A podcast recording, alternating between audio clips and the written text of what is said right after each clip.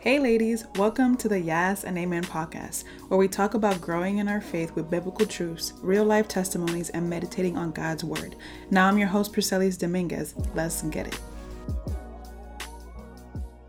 Hey, friends, we are here for another episode that is me teaching. I know that's been a few recent episodes where it's mainly me teaching. I'll be having actually a lot more guests later in this season, but I really wanted to come out with this episode because this was actually something I covered through Instagram Instant Stories probably early last year, so about a year ago. But it really is a really, really important thing for us to consider because so much of church abuse and scandals and trauma that people experience in the church or through the church is something that is actually perpetuated. It's perpetuated and permitted. And as the body of Christ, we get to respond with dismantling the perpetuation and no longer permitting. But sometimes we actually aren't even aware of what it is that perpetuates it or how we have included ourselves in the perpetuation of church abuse, scandals, and hurt.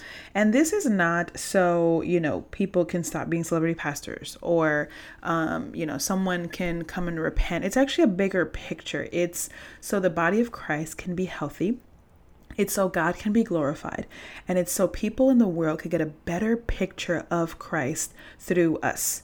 If we're really considering what it means to live as a Christian in this world, it really isn't just about our healing and our freedom and our relationship with Christ. It's a bigger picture thing. It's so much about everyone else around us. It's about our neighbor. It's about the person that we don't even know. It's about our enemy. It's about those people that we love. It's about everyone else. When we say yes to God, it is a big yes because it involves so many other components.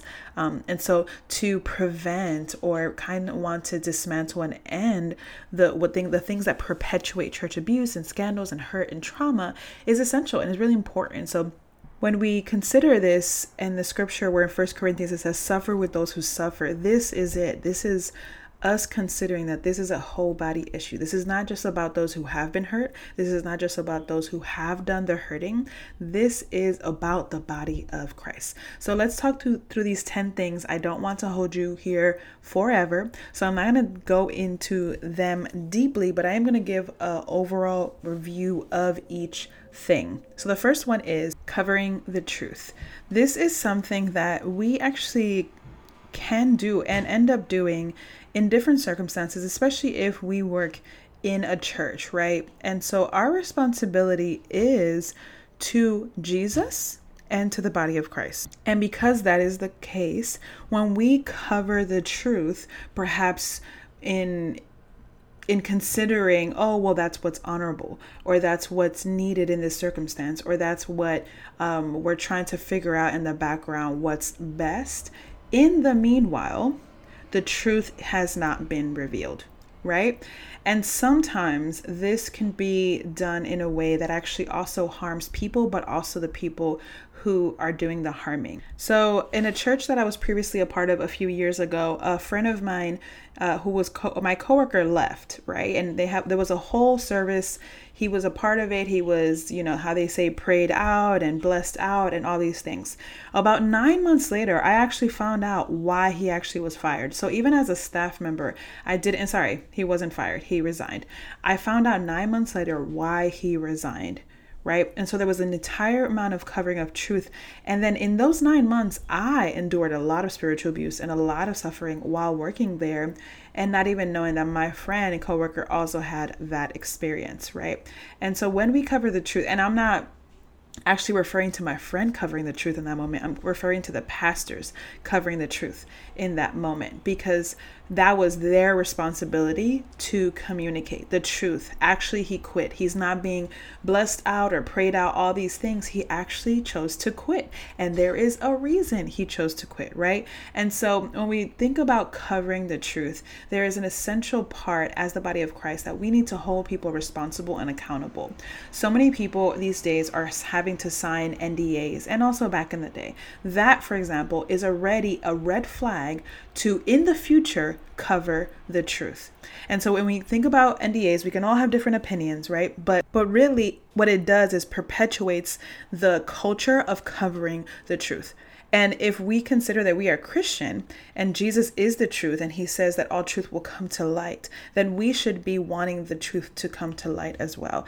Now, this can be a discerning moment because we can we can mix mix it up with gossip, and that's different. I'm not talking about gossip, but I am talking about us speaking the truth, communicating what actually happened and not trying to cover for the for the safety of oh, we want people to not think something badly of Jesus or we want people to not think something badly of the church. They're to do it anyways because you're covering the truth, right? And so the truth is essential and we need to stop perpetuating spaces where we are covering truth or if we know truth is being covered, that we just allow it.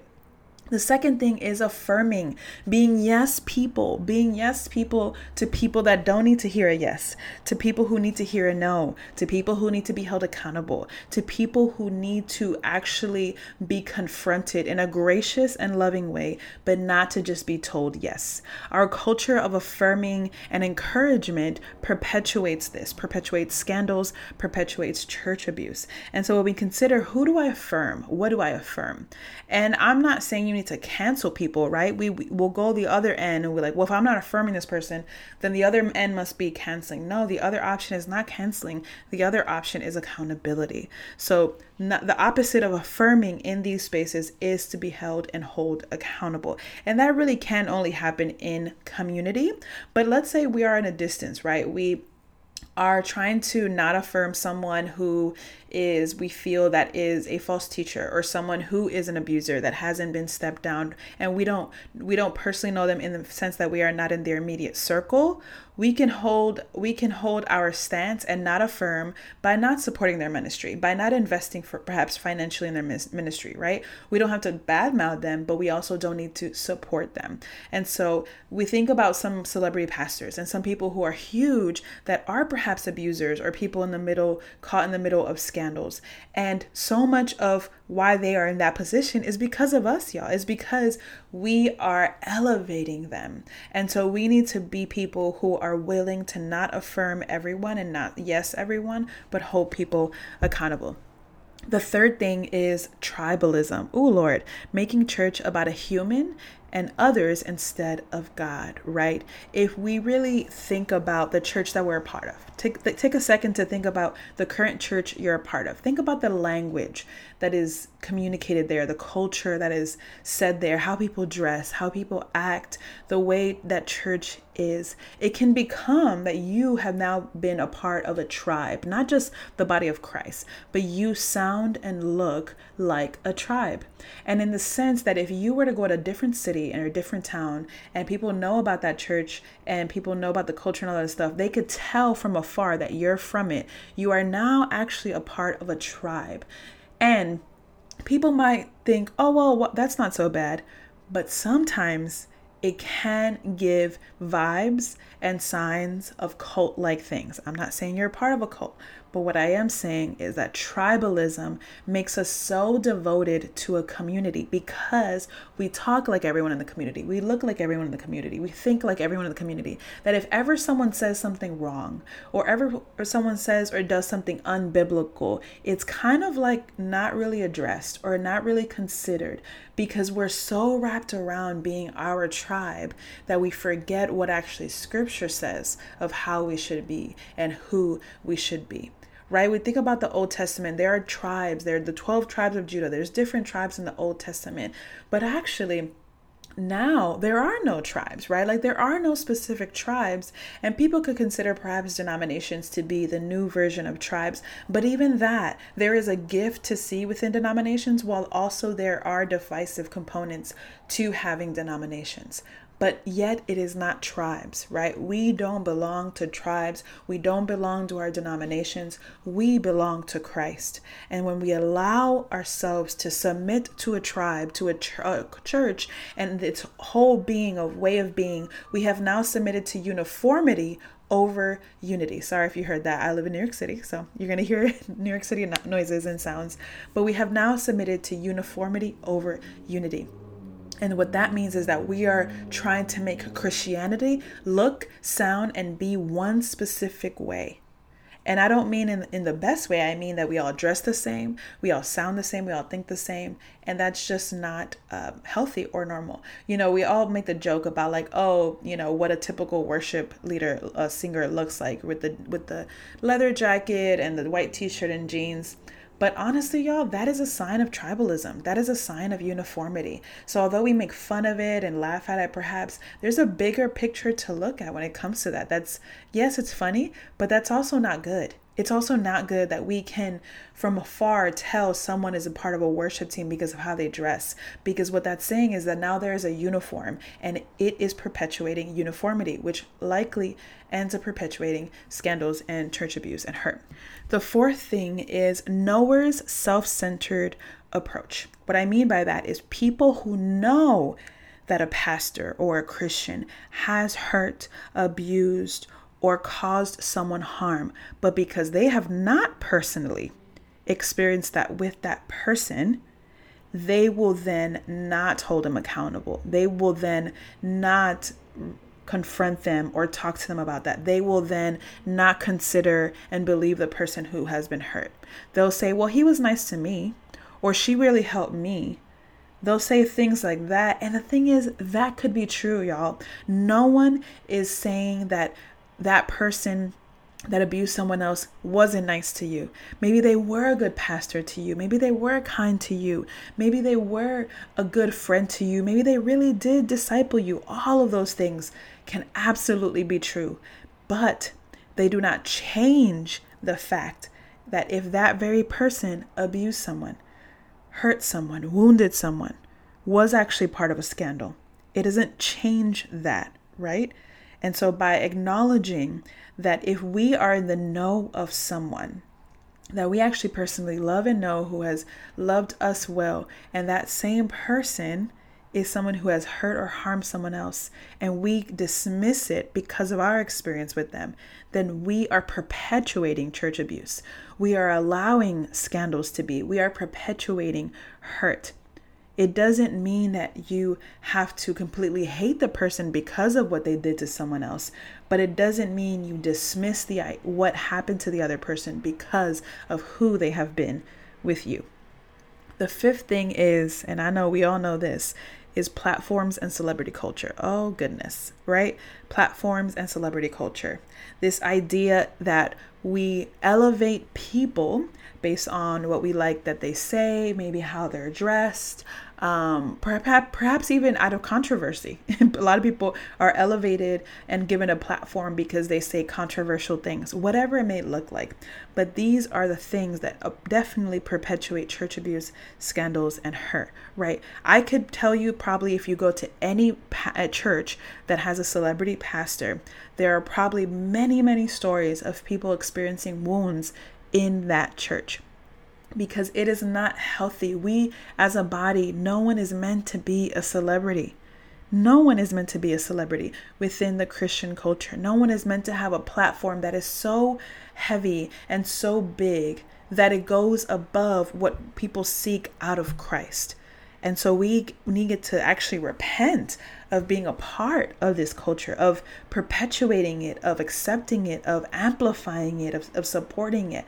And so I would say, even invite you to take a second now to think about who are celebrity pastors or platforms or Instagram content creators or influence Christian influencers that you really like. Think about why you like them. Think about why you've bought their book. Think about why you've listened to their sermon. Think about why you've listened to, listened to their podcast. Think about it and really consider, right? What am I learning from them? How are they biblically sound? Have there been moments that they haven't been biblically sound? Do I like them because everyone else likes them? Do I like them because they're charismatic? Really asking yourself these questions. Because once we start asking ourselves these questions, we'll realize, okay, that's just a regular person. I perhaps have learned some things from them, but I don't need to elevate them or make them or help them grow in such a way that, that they are above Christ, right? Because so much of this does perpetuate church abuse, scandals, and hurt.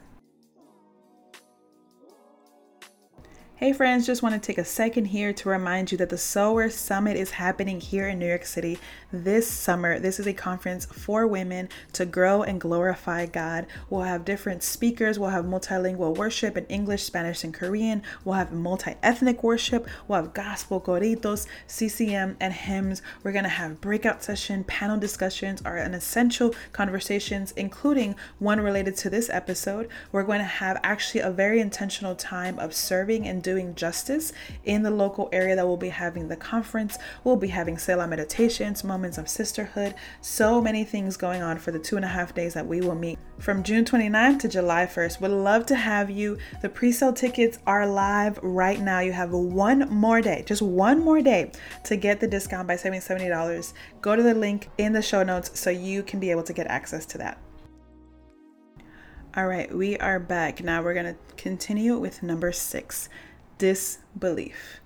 Disbelief, not believing people who actually go through these things, whether it was a financial scandal or a sexual scandal, or it was a spiritual abuse experience, or it was religious trauma, or it was overworking or misusing someone, or communicating and in a manipulative way and gaslighting people. We need to believe people, y'all. We need to believe people. Jesus believes them and believes us, but sometimes that really can't feel like enough to be siloed and to not be believed by anyone else. Because when we don't believe people, we too uh, continue to perpetuate all of these things. And so it's essential and important that we believe people.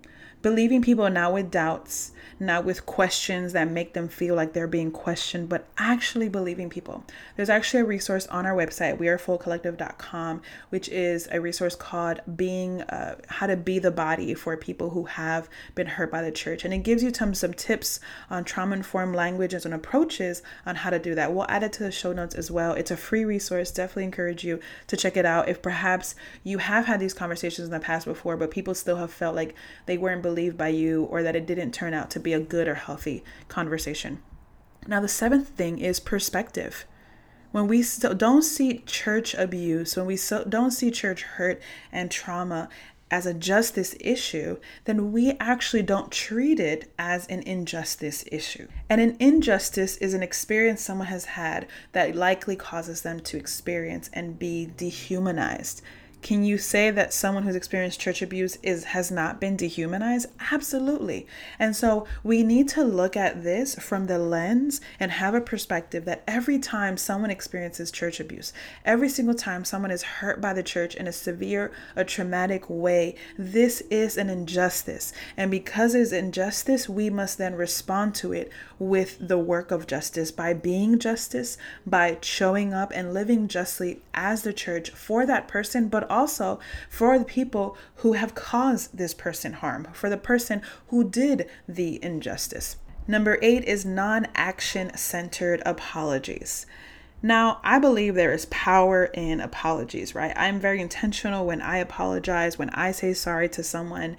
You know, it is a very important thing for us to be people who apologize, who repent, who do that in a way, right? But an apology, even a repentance, can also just be words. It can just be words. It needs to include action. Because when it doesn't include action, or whether an action from our end because we are holding the people accountable, we are stepping them down, or action from people's end, they're choosing to go to therapy, whatever it looks like. When action doesn't happen, how can we rest assured that one, it won't happen again? How can we also rest assured and show others that we are then taking this seriously, right? Not just, and when I say others, I mean the world too, y'all. I mean the world too, because the world is watching. Not every Christian news and scandal and thing that happens uh, shows up in the world or secular news, but some of it does. Some of it does. A lot of what Hillsong does shows up in the news. A lot of what other churches and people do show up in the news. So it is important for us to take these injustices seriously and not just accept a verbal apology or repentance. Action steps, action plans, right? Okay, we're going to step you down and then you're going to do this for six months. You're going to do this for a year and then from there this will be the next step and this is how we will reevaluate um, and this is who you'll get feedback from and this is who will be discipling you and this is the therapy you will go through. Like literally making a plan right? Because also just stepping someone down is not going to probably change them even if you just fire them right? And people could just say well that's just an, justice enough and it's not. We we don't say that when you know and actually some people say this when for example a black uh, man or a black person is killed by the police um, with no reasoning in regards to criminality um, or that even that they were attacking the police officer then they're killed. People say oh justice has been served when the police officer goes to jail. I actually don't think that. I think justice is served by creating a system where cops are not killing black people. That is the work, y'all. That is when justice is served. That is when we're living in a just world. Let's be more focused on the preventative work. But if we do have to intervene, the intervention work has to be more effective. It's not just about firing right? Uh, and so we have to really consider what are the next steps in relation to that. Number nine, ignoring discernment.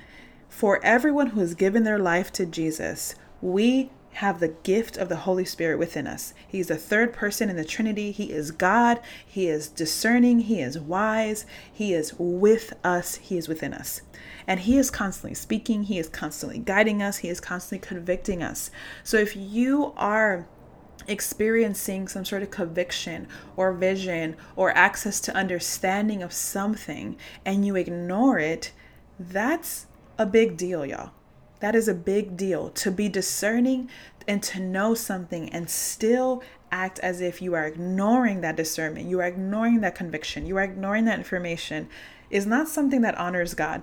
I remember in our last church, uh, that we were part of, I worked there as well. I quit um, because I just, the Lord actually told me to. And uh, in March 2019, I was fasting and He told me to. And then I actually delayed it. I waited a few months to even quit. Um, and then, and I, ex- I experienced a lot of shame when I quit. Like I was it was projected onto me. And then I actually stayed for five months more because to find a replacement for me. Um, but then I had this peace when I left. I was like yes thank I'm I'm done you know with this space. We kept going to the church for a few more months um, but then the pandemic hit and I was really really done. Like I left right?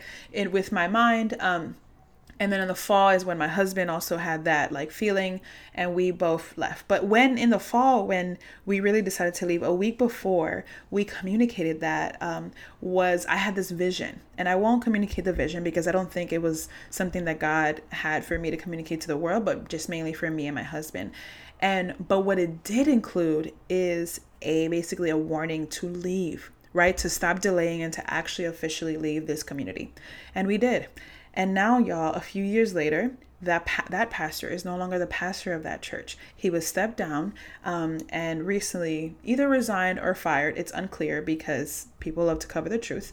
Um, but you know, the Lord was preventing us. We already experienced not good things there, right? So He was preventing from even worse things for us to be there, right?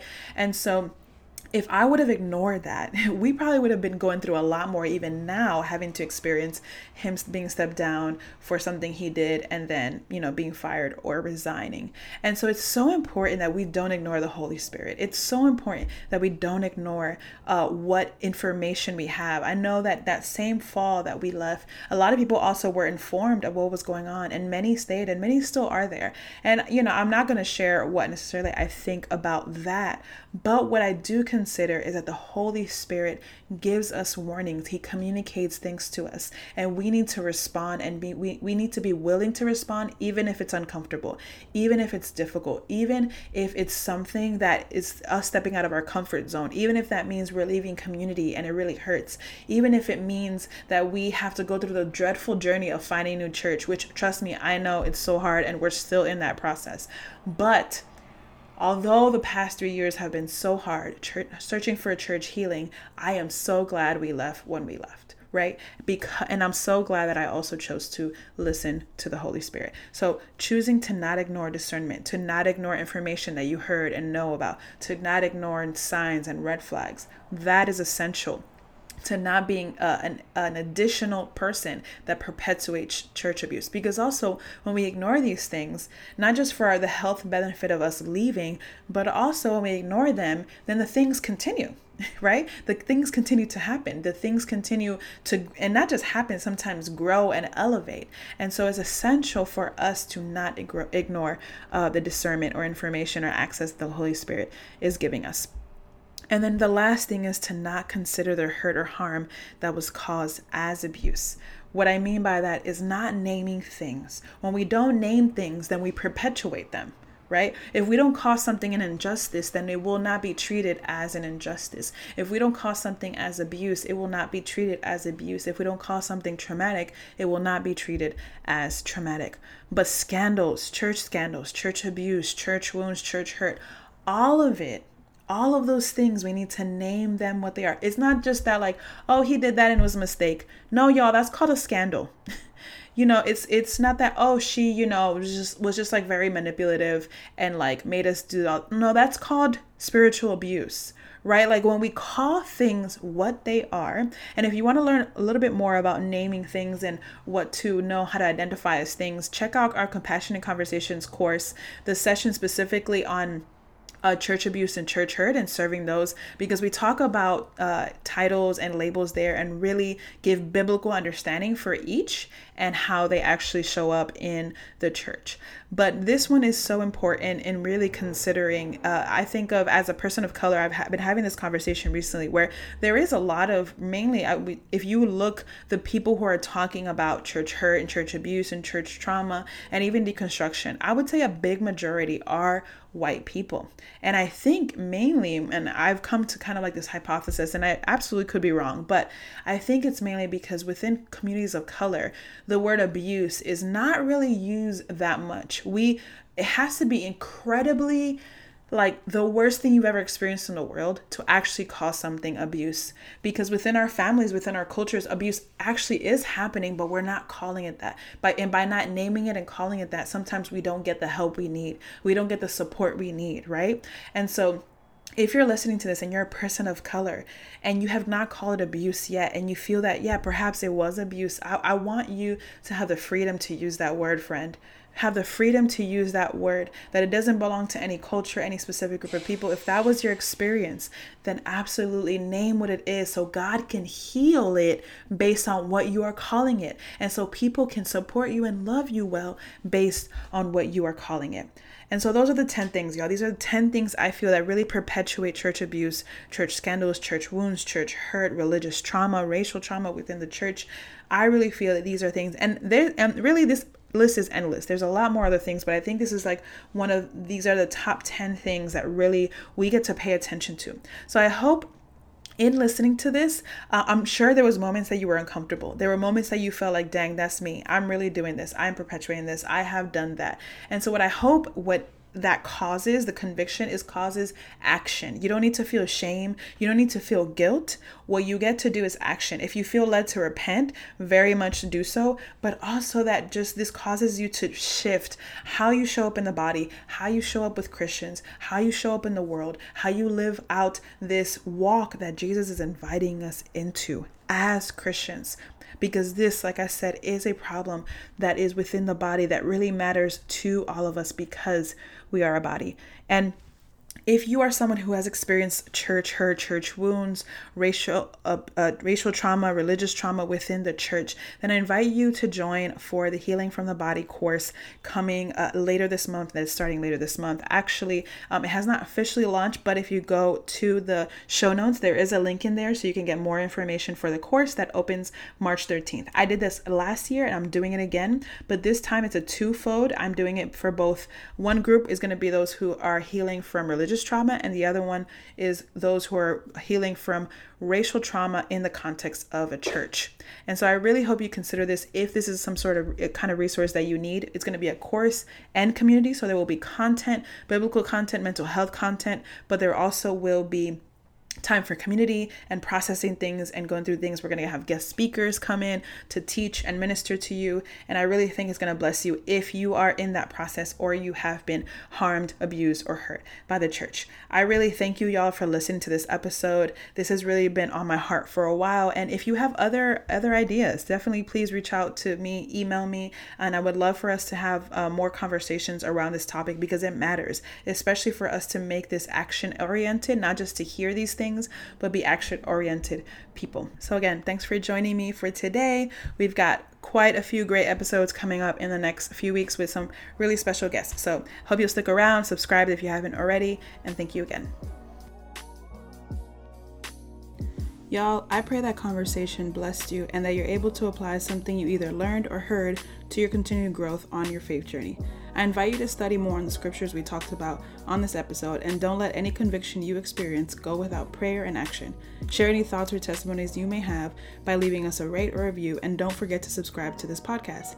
Meet us next time for another episode, and if you don't already, follow us on Instagram following at PD or at we.r.full to learn more about our growing community and get connected with us.